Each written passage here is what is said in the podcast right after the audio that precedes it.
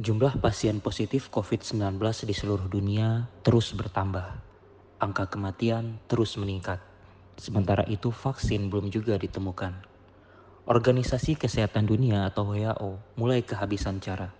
Sementara itu, di negara Katulistiwa yang sudah kehilangan setengah penduduknya, sebuah mega riset sedang dikerjakan. Tidak main-main, mereka tidak ingin kehilangan penduduknya lagi satu-satunya yang bisa mereka banggakan di mata dunia adalah jumlah penduduk yang banyak. Riset tersebut diberi nama Celana dalam Antivirus Nasional. Riset tersebut dikerjakan diam-diam di pinggir kota.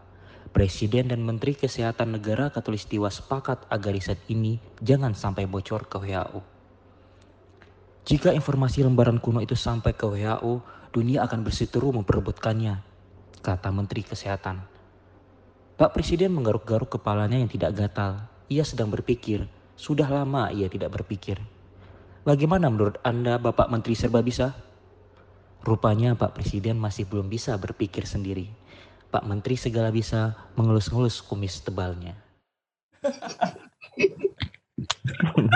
Oke. Ini, ini fiksi kan, Tim? Fiksi, ini fiksi ya.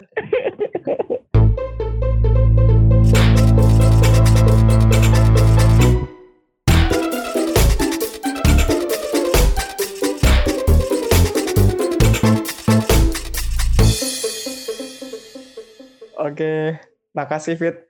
Tadi udah pada dengerin kan potongan cerpen dari David. Itu cerpennya judulnya apa Fit? Celana dalam antivirus. Cari aja di tutorial ya. Celana dalam antivirus lagi Iya. trending. Ini David ini harusnya udah muncul di episode pertama. Median Podcast. Cuma baru muncul nih di saat-saat genting kayak gini. Apa kabar Fit? Baik Un, cuma ya itu batal batal merit Un.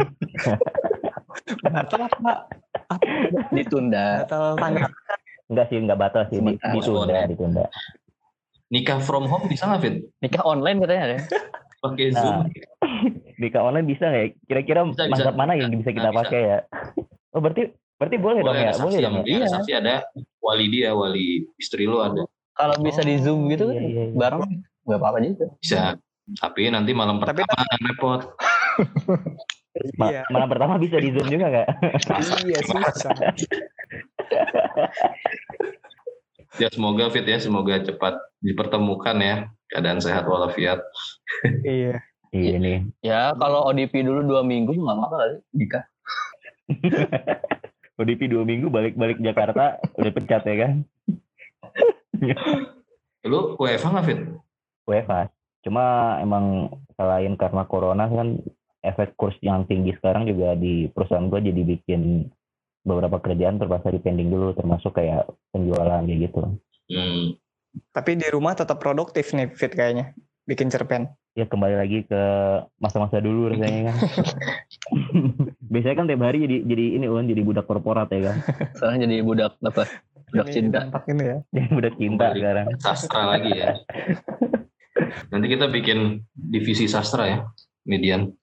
Boleh Hmm. boleh tuh Boleh, buat nampung ini kaula muda yang Iya, galau-galau gitu kan. iya mungkin dari cerpen itu bisa diutarakan gitu Mm-mm.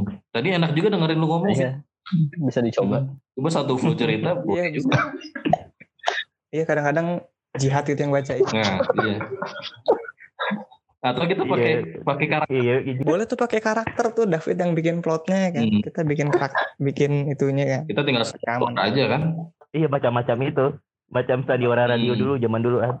Iya, namaku Doni, baru saja pindah dari desa. Aku tinggal bersama Tante Mira.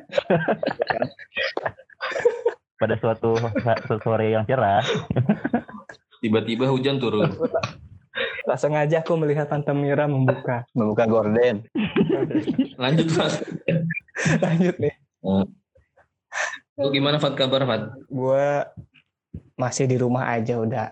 Minggu ke berapa ini? Di Gua rumah aja ya? lupa Tanggal lupa hari, lupa waktu ini. Hmm. Yang pasti gue lupa hari sih karena karena nggak sholat Jumat sekarang. Oh iya juga ya. Biasanya Jumat ingetnya karena Jumatan. Iya, karena Jumat. jumatan besok kan libur gitu ya Bahkan Berarti ya tanggal merah aja lupa. iya tetap kerja ya. Lalu gimana Tem? ya masih sama dari sebulan yang lalu mungkin sudah Udah sebulan tidak keluar terus lu ya. wilayah. Tapi ya kayaknya udah biasa. Biasa gimana? Kayaknya nggak ada apa-apa aja gitu. Lu kan emang nggak mau Iya, bisa juga sih, bener. bersosialisasi. Orang aja nggak ada yang lu save nomornya tem. Biar gak menulis story WA tuh nggak? Tapi kalau dari segi eh, kebijakan dengan status PSBB hari ini ya sudah ditetapkan di Jakarta. Ada perbedaan nggak apa sama aja sih sebenarnya? PSBB, ya, PSBB. kalau dari Hmm. singkatan kan pembatasan sosial berskala Baswedan. Masih lucu ya. Ya ini salah ini sebenarnya follow up dari sekitar berapa tiga minggu atau sebulan lalu lah. Gimana sekolah udah diliburin. Karena kalau diliburin kan dia sekolah kan di bawah pemprov kan. Jadi ya suka-suka pemprov gitu. Maksudnya nggak usah izin, nggak usah izin ke pusat. Nah sekarang berarti yang instansi swasta bagaimana ketika PSBB seperti ini? Seharusnya semua berhenti kecuali beberapa sektor. Jadi kayak kesehatan, terus logistik, pangan gitu-gitu sih masih boleh beraktivitas. Cuman kalau yang di luar itu, di luar yang ada di peraturan itu harusnya di stop. Kalau dipikir-pikir semua usaha sebenarnya itu kan logistik, pangan, keuangan ya. Iya juga sih. Secara tidak langsung memang bergerak di situ. kan. Pokoknya ada kesehatan, bahan pangan, energi, komunikasi, TI. Nggak ada yang tutup dong sama aja. Bener juga. sih. Oh iya di sini yang nggak ada hiburan. Hiburan, oh iya, itu TV di Jakarta semua tuh ya, stasiun TV. Itu TV Komunikasi maksudnya kan? komunikasi. Oh iya ya bisa. Ya Udah kan masuk semua akhirnya. Karaoke kan nggak boleh karaoke. Ya, oke. Banyak. Itu kesehatan mental loh itu. Nah, Tapi perhotelan masih boleh. Tri strategis oh, ada tuh lebih pusing lagi. Hotel kan orang bisa juga sewa buat karantina kan. Iya lebih enak ya karantina di hotel. Dibayarin kantor nggak? Rembes rembes. Jadi apa nih PSBB yang yang bisa dilakukan dan tidak bisa dilakukan apa tuh? Sebenarnya yang paling agak beda banget tuh pembatasan ojek sih. Ojek online. Ojek online apa transportasi publik? Ojek khususnya. Jadi kalau Khusus transportasi publik masih boleh, tapi maksimal 50% dari eh, Hmm. okupansinya. Kalau yang biasanya apa diatur lah gitu, kayak kereta, bis. Biasanya angkot muatannya itu 200%. Berarti kalau 5% jadi 100%. 50% dari ideal sih. Kalau ojek gimana ojek? Nah yang ojek tuh nggak boleh, benar-benar disebut tuh. Eh, Jadi dia nggak boleh ngangkut penumpang, ya dia hanya boleh ngangkut barang doang. barang makanan gitu ya. Transport mobil pribadi juga sebenarnya nggak boleh kalau bukan aktivitas yang tadi disebutkan. Hmm. Jadi kalau kayak lu jalan-jalan tuh sebenarnya muter-muterin Jakarta nggak boleh. Walaupun Hmm. lu sendirian gitu. Oh iya bener sih yang yang itu pribadi gue juga lihat Tem, di itu di Kompas tadi itu. Kalau Hmm. yang biasanya 7 seat cuma boleh maksimal katanya 4. Ya, 4 seat cuma boleh maksimal 3. Hmm. Itu ngeceknya gimana emang ya? Berarti ada yang jagain ya? kalau di Pergub, eh di Pergub, di Pergub ada di Sub ya. Jadi apa titik-titik masuk Jakarta itu ada Penjaganya. yang penjaganya. Oh, ada yang tugas gitu ya. Ya kayak di Depok tuh Lenteng tuh, itu kan udah perbatasannya jaga Karsa. Itu ada tuh satu seharusnya. Jadi pas orang mau masuk situ dicek. Suruh turun tuh tem. Ya Kalau lebih, aja sih kayaknya nggak tahu juga sih. oh ini lebih dua nih. lebih dua nih. Yang dua coba turun. Supir depannya depannya nggak boleh ada. Tengah-tengah harus dua orang. Belakang cuma satu. Nah terus yang di tengah itu nggak boleh deketan juga. Jadi harus Hmm. samping deket jendela dua-duanya. Dan menurut gue sih kalaupun memang itu terjadi ya dilakukan, kayaknya tetap nggak ngaruh ya. Maksudnya penyebarannya tetap ada gitu. Iya sih. Iya Iya sih? ya kalau menurut gua nih ya, kalau satu mobil, satu rumah, itu kan nggak bisa dipisah gitu loh. Nah ya itu Mereka udah satu keluarga gitu.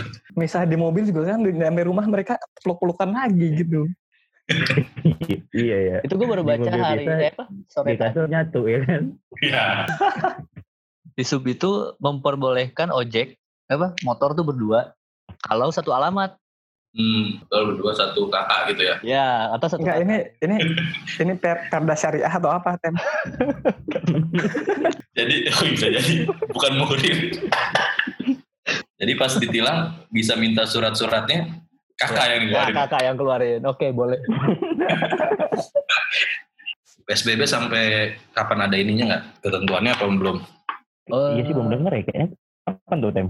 Kelarnya Tem? dua 14 minggu hari bukan ya, sih? kalau nggak salah dua minggu tapi dengan dengan catatan bisa diperpanjang gitu jadi perpanjangnya nggak usah masukin surat lagi Nah yang melanggar Oh. gimana? Tertangkap atau melanggar ada ada dendanya Denda satu seratus juta ya 100 atau juta. kurungan Iya. satu tahun sih kalau nggak salah. denda sebenarnya nggak dibahas di peraturan PSBB-nya. Jadi dia dibahas ya? denda atau pelanggaran itu tergantung pelanggarannya. Jadi di ada pasal-pasal yang berkaitan sama itu. Efektif nggak sih? Ah iya gimana tuh? Menurut lu gimana PSBB itu untuk diterapkan? Apakah efektif? Apakah memang cara yang paling? Sebenarnya bukan yang paling tepat, sih. cuman yang paling ya udahlah gitu. Mau apa lagi selain itu gitu. Kalau efektif nggak efektif sebenarnya kurang kayak kurang ya? ya lu tetap bisa keluar. Ya gue gak tau lah di Jakarta mungkin ada juga yang mungkin beberapa wilayah kan nggak boleh benar-benar sepi gitu. Perkantoran memang sepi sih, cuman kan di daerah-daerah padat penduduk tetap rame dan akses dari luar Jakartanya itu tetap jalan gitu. Jadi ya mengurangi lah tapi nggak terlalu maksimal kayak. Menurut gua sih ya ini nggak efektif juga karena Hmm. ya setengah-setengah. Entah entah setengah-setengah. Tapi karena emang PSBB emang emang segini aja kan, bukan setengah-setengah kan. PSBB-nya Ya, nggak kan setengah, cuma ya. mungkin Itu untuk menanggulangi setengah ya kan? Betul, betul. Menanggulangi secara keseluruhan. Misalnya ya orang ya bakal terpaksa keluar aja untuk ya kerja, untuk ya beli kebutuhan pokok, Hmm. untuk ketemu temen. Ya nggak penting sih, tapi maksudnya kebutuhan. Iya karena kebutuhan gitu itu ketemu temen juga kebutuhan kan kebutuhan mental. Ya kalau gue kalau gue bilang sih efektif sih enggak sih sebenarnya. Cuma gimana ya mungkin udah kehabisan akal juga kali ya buat diterapin apa lagi gitu. Karena yang tadi soal transportasi contohnya gitu kan, apa emang bakal disediain setiap jalan itu ada polisi lalu lintas kayak gitu. Nah terus yang kedua ya kalau nggak ada yang namanya government service-nya kayak Fadli bilang tadi, ya percuma juga orang bakal keluar juga buat beli makan gimana ya gitu kan. Jadi ya efektif enggak, cuma ya mau gimana lagi gitu. Jadi biar ada kebijakan aja gitu. Biar ya. terlihat ada pergerakan. Iya biar biar ada bener. Jadi kalau secara kebijakan sebenarnya nggak ada beda yang jauh dibandingkan sebelum-sebelumnya. Karena kan yang kalau yang disuarakan banyak netizen, kalau yang ramai trending kan lockdown, karantina. Ini sebenarnya nggak ada apa-apanya lah.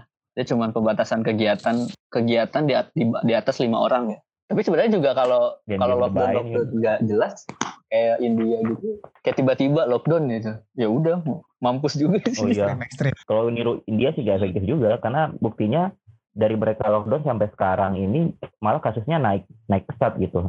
Enggak kalau dari sisi pemerintah nih kita melihatnya pemerintah harus melangkah seperti apa. Langkah pertama sih kayaknya ganti menteri ya kesehatan.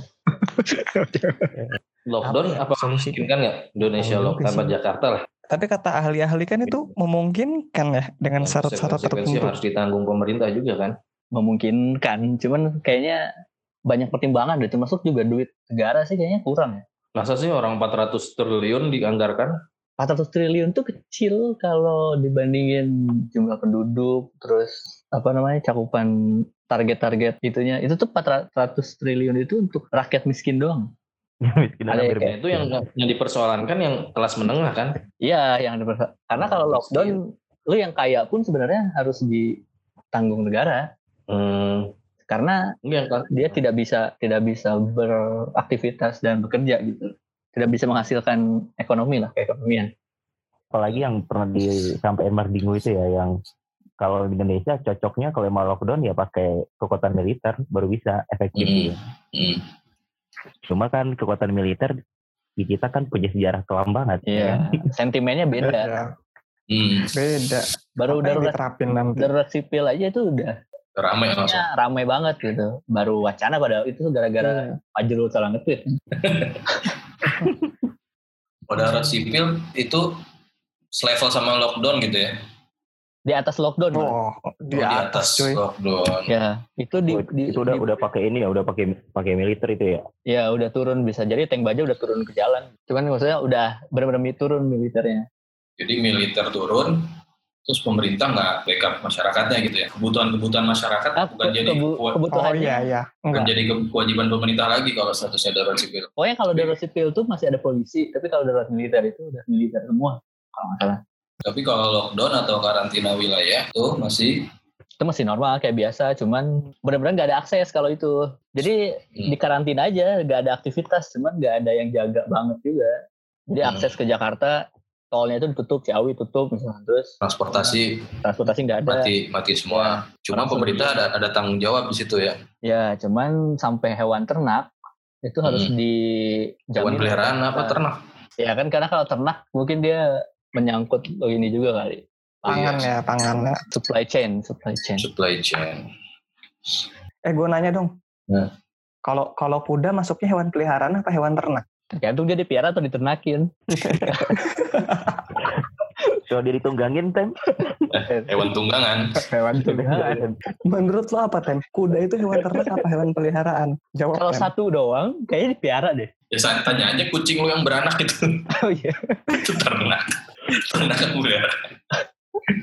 Susu, susu kuda liar itu gimana? Kalau liar berarti nggak diternak kan? Iya, itu hewan Iya. liar dong. Enggak itu bohong, hewannya bohong. Oh, Liar, Oh. liar. Wah,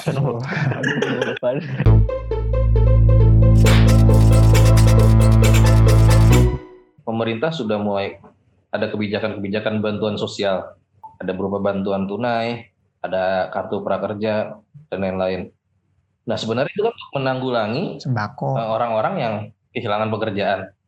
Tapi kenapa nggak lockdown aja ya? Karena sudah ada strategi menanggulanginya itu ya. Oh, eh, kalau lockdown itu terlalu ekstrim gitu sih kayaknya. Berarti untuk bantuan sosial itu fungsinya apa dong kalau Ya yang tadi kan dia targetnya ke PKH ya, program keluarga harapan. Keluarga. Mm. Jadi udah ada targetnya tuh berapa juta gitu. Ya udah segitu berapa persen doang itu kecil tuh kayak cuma 10 persen dari penduduk doang. Berarti kan ditargetkan untuk keluarga-keluarga atau orang-orang yang terdampak oleh kebijakan pembatasan ini kan? Iya, makanya diambilnya PSBB. Karena kalau PSBB sebenarnya nggak wajib menanggung, tapi boleh untuk membantu gitu.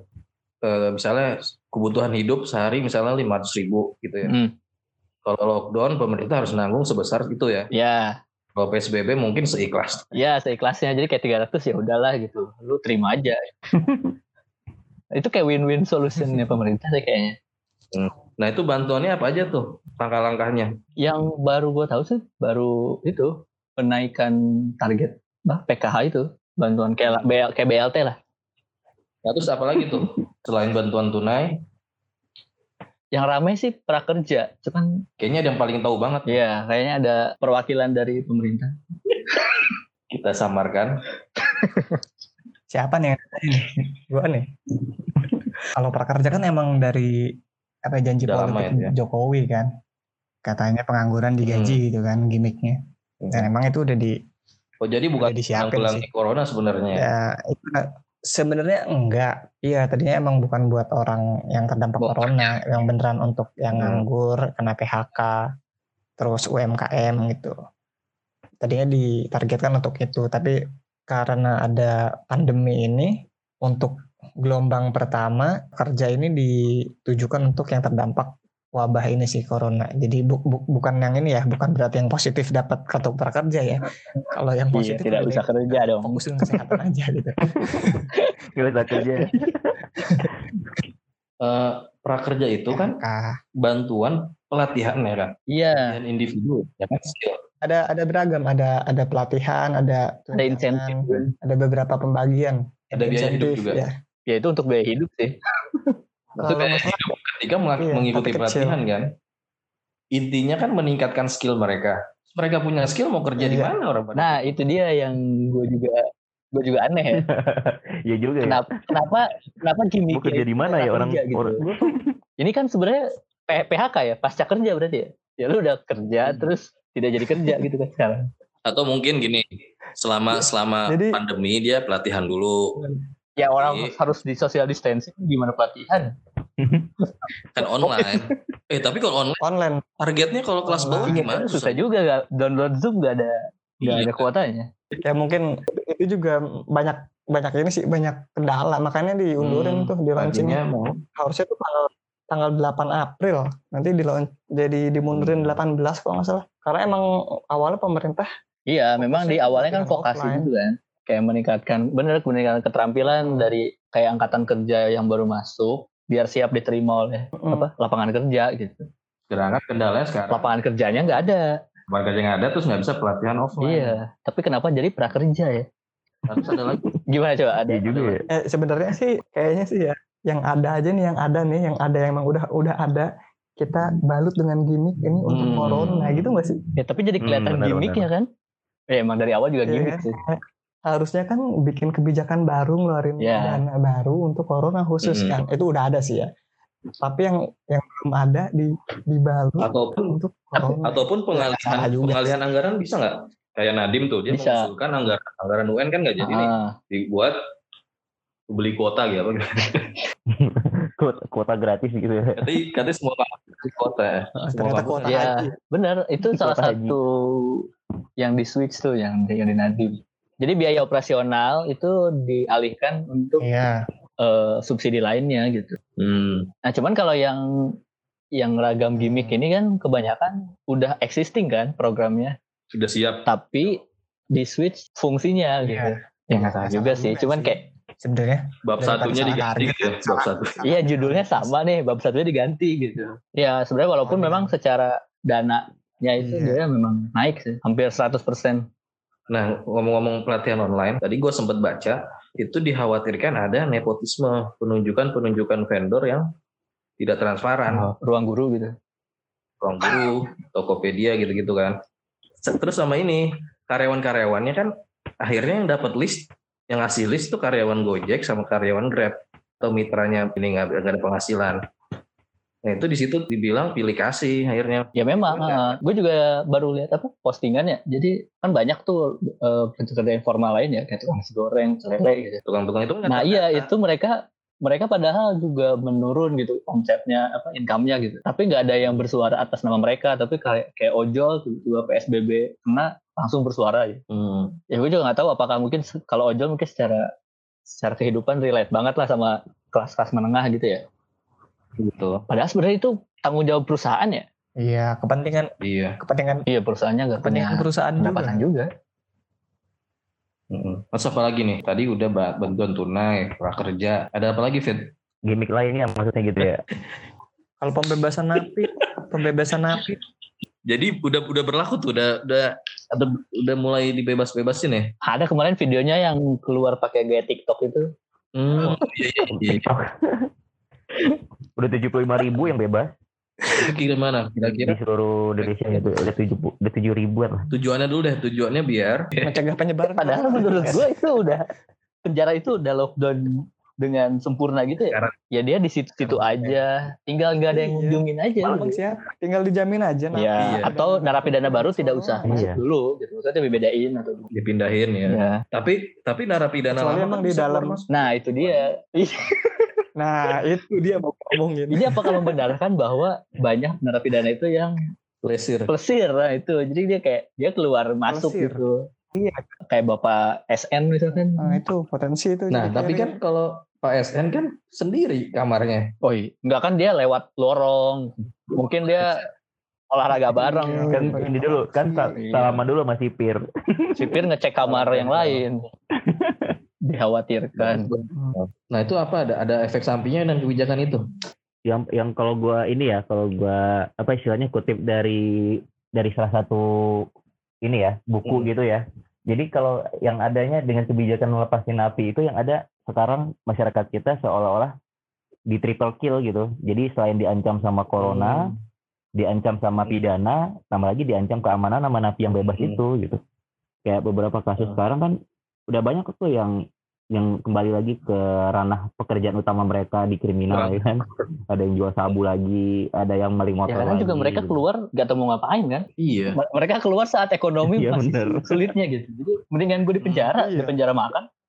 Tadi te- teori triple kill itu menarik juga sih. Atau ya Emang sebuah kebijakan itu sebenarnya memang uh, menarik banget itu. enggak atau memang itu napi dikeluarin tuh untuk mempersiapkan calon-calon napi baru dari pasal-pasal yang baru. Waduh, apa itu? Kan tadi ada di triple kill yang kedua. Jadi dia udah takut corona, takut didelik sama apa pasal hoax dan penghinaan. Eh ya ditambah kriminal. Itu pasalnya baru apa? Bukannya penghinaan udah lama kayaknya. Lama sih. Dan itu juga bukan bukan per ini kali perluasan makna ya.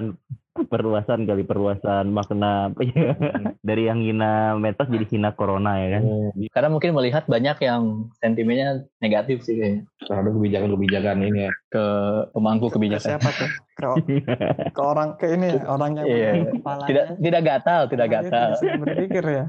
Tidak Kepada itu, gatal ya. men- menteri serba bisa Nah, berarti tadi ada bantuan tunai, ada prakerja, ada pelepasan napi, ya kan? Dan memang dilihat dari tiga itu baru tiga ya, belum yang lain ya. Masih tidak cocok ya secara fungsi kondisi saat ini ya. Tapi kan kita nggak tahu nih di balik di balik itu pemerintah punya strategi apa kan? Ya, tadi ada teori triple kill, ada apa gitu kan? Kita memang nggak pernah tahu kali ya rencana pemerintah ya.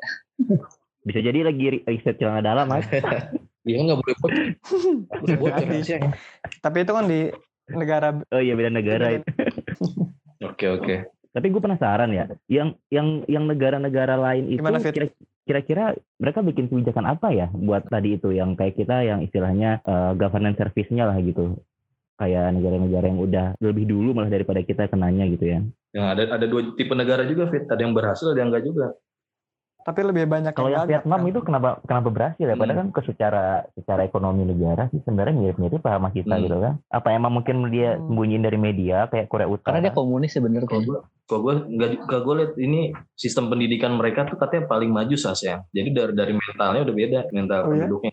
Oh iya sih, bener sih. Walaupun walaupun ekonomi mungkin nggak semewah Jakarta ya. Iya, karena sih kalau menurut gue juga mereka itu kayak sumber daya terus juga uang itu memang dikuasai negara gitu. Jadi kalau emang mau ada kebijakan tuh nggak ribet kayak di sini. Jadi bagusan ini teh bagusan komunis mirip Di sini gitu, kayaknya gitu deh di pandemi. Lu Lihat aja.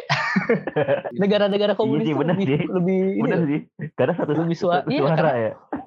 karena kayak ke negara-negara yang berhasil itu mereka seben- karena membangun sistemnya udah dari lama ya.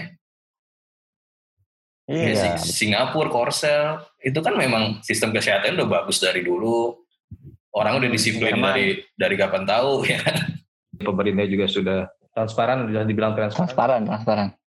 Korsel itu juga dia ngasih subsidi loh. Eh ngasih bantuan gitu. Hmm. Kayak 13 juta rupiah apa per eh, orang. Si Dav- David masih connect ya? Hmm? David masih connect. Lost signal. Ya tadi yang nanya udah hilang. Mana dia? Kuotanya habis. Oh iya dia nggak ada pemasukan kali ya. Nggak ada entertain. Terdampak. Terdampak. Karaoke mania terdampak. Terdampak. Kayaknya harus ini prakerja. Nikah online katanya ada. Iya sih. Iya ya. Dia terdampak Dari lah, segi orang mental, paling, dari psikis tuh paling. Apa gue nyari lagi ya gitu kali sih. Apa gue nyari orang Iya. Jakarta aja. Nah, Oh, masuk iya. Nah, bisa nih. Tiba-tiba sinyal gue di sabotase nih. Hati-hati loh Jakarta. Gue habis nulis cerpen itu masih Kan nggak- boleh jualan kan lagi. depan kan. Ya Intel jadi apa sekarang ya? Nah itu tuh Intel jadi apa ya? Oh iya.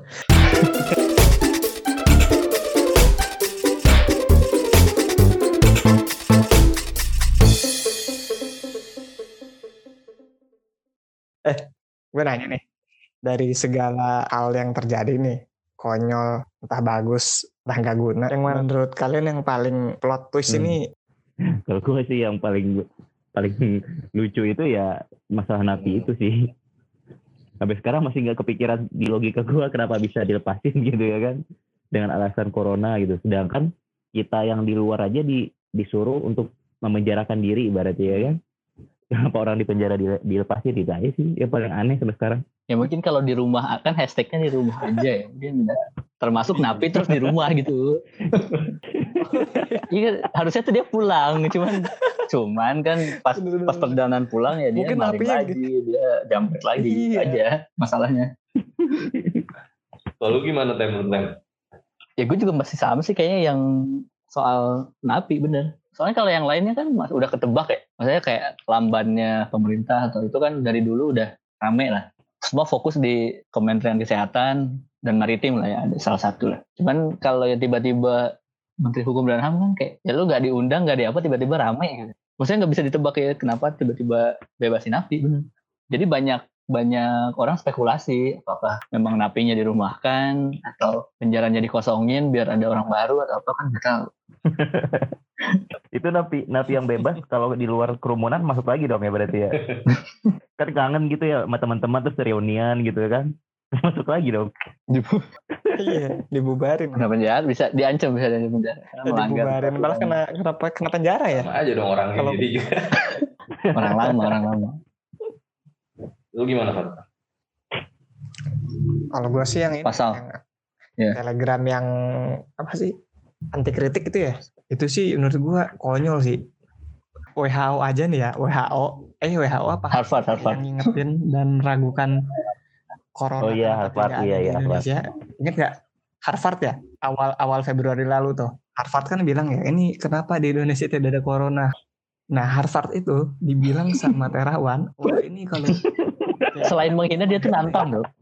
Ingat gak terawan bilang Ayo gitu? buktikan. Hmm. Iya kan pertama, iya kan itu ahli.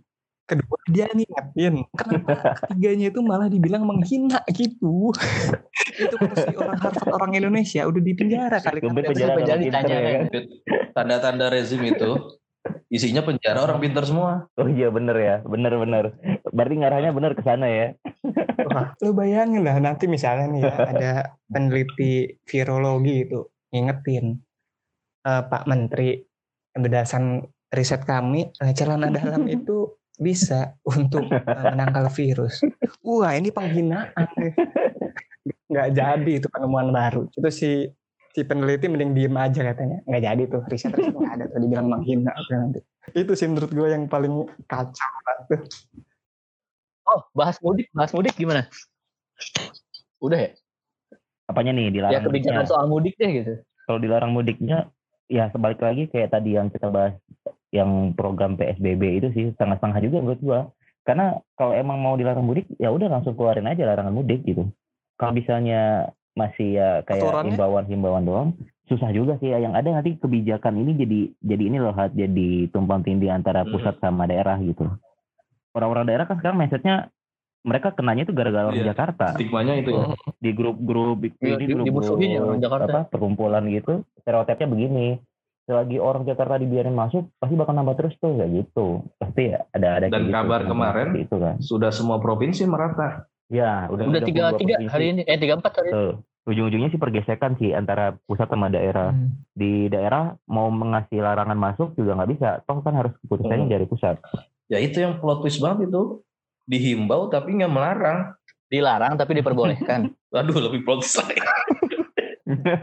Boleh. tidak ada Iya diperbolehkan kan kalau Iya. kalau nggak boleh ya nggak boleh gitu. Tapi dilarang tapi diperbolehkan.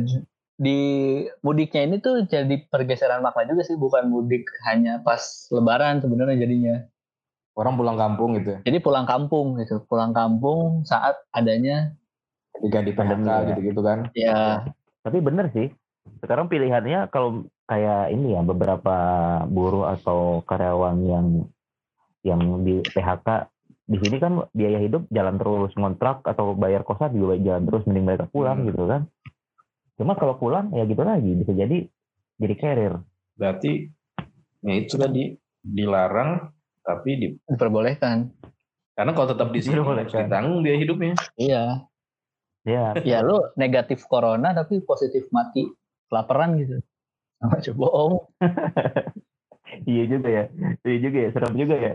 Negatif corona mati kelaparan. Tapi kalau gue mikirnya yang mudik ya, kalau misalkan nggak mudik berarti bener-bener kayak Trans Jawa gitu ya, tol itu bakal sepi banget berarti. Nah, masa itu itu kayaknya satu-satunya sumber pendapatan dari tol itu. Iya. Lu ke satu ta- satu hari eh satu tahun nggak mudik berarti tol yang nggak dapat pendapatannya jatuh banget berarti gitu. Iya. Apalagi biaya pembuatan tolnya pinjem duit. Ya itu dia. Balikin pakai. bayar pakai apa ya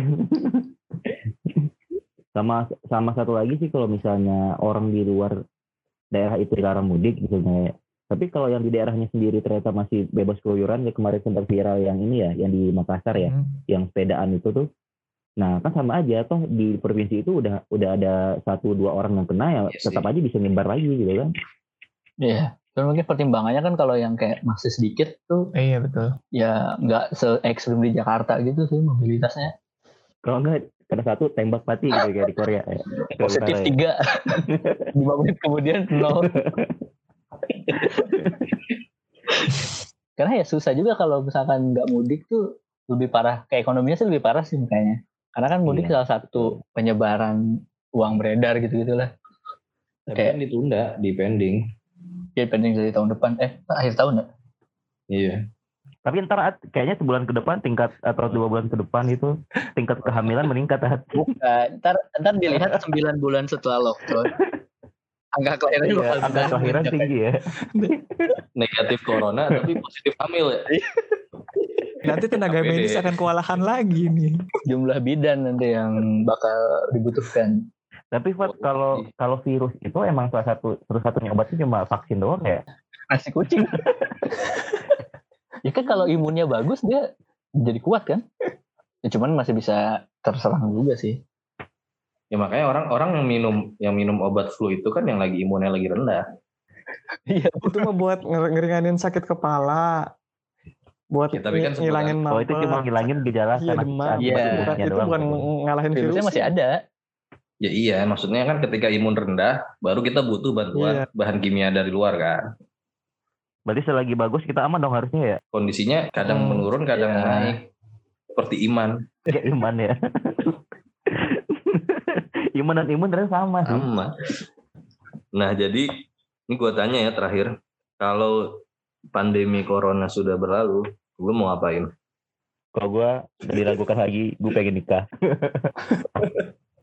Gua sih Oh, itu. ada orang yang ingin gua temui. Siapa tuh? Pak Terawan.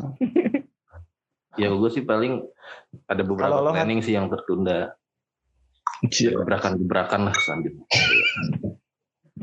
lu tem, Apaan ya? ya lu tetap aja di kamar gitu ya? Iya sebenarnya nggak ada yang berubah juga sih dari kehidupan gue sebenarnya. Jadi ya gue ikut senang aja kalau memang ini udah berakhir. Memang gue sendirian aja dari kemarin-kemarin juga gitu. Dan lo kan tetap di kamar ya. Oke, thank you ya. Fit, Tem, episode berikutnya adalah Median Podcast Internasional ya. Episode berikutnya kita datangin ya, kalau ada teman dari Ghana boleh tuh Gana tuh yang ini ya, Joget. yang Joget-joget. seperti mati. Itu meme of the year gitu. dari Iya, Stigma kan orang Orang lagi baik takut sama mayat kan. Dia malah itu memang upacara. ada ya. Itu belum lihat videonya Tem. Itu kok tiba-tiba rame gitu. Itu kan biasanya ada ada dulu event atau apa gitu. kayaknya gara-gara masuk TikTok. TikTok ya kayaknya. Oke ya, thank you yang udah dengerin. Sampai Oke. ketemu di episode selanjutnya Median Podcast.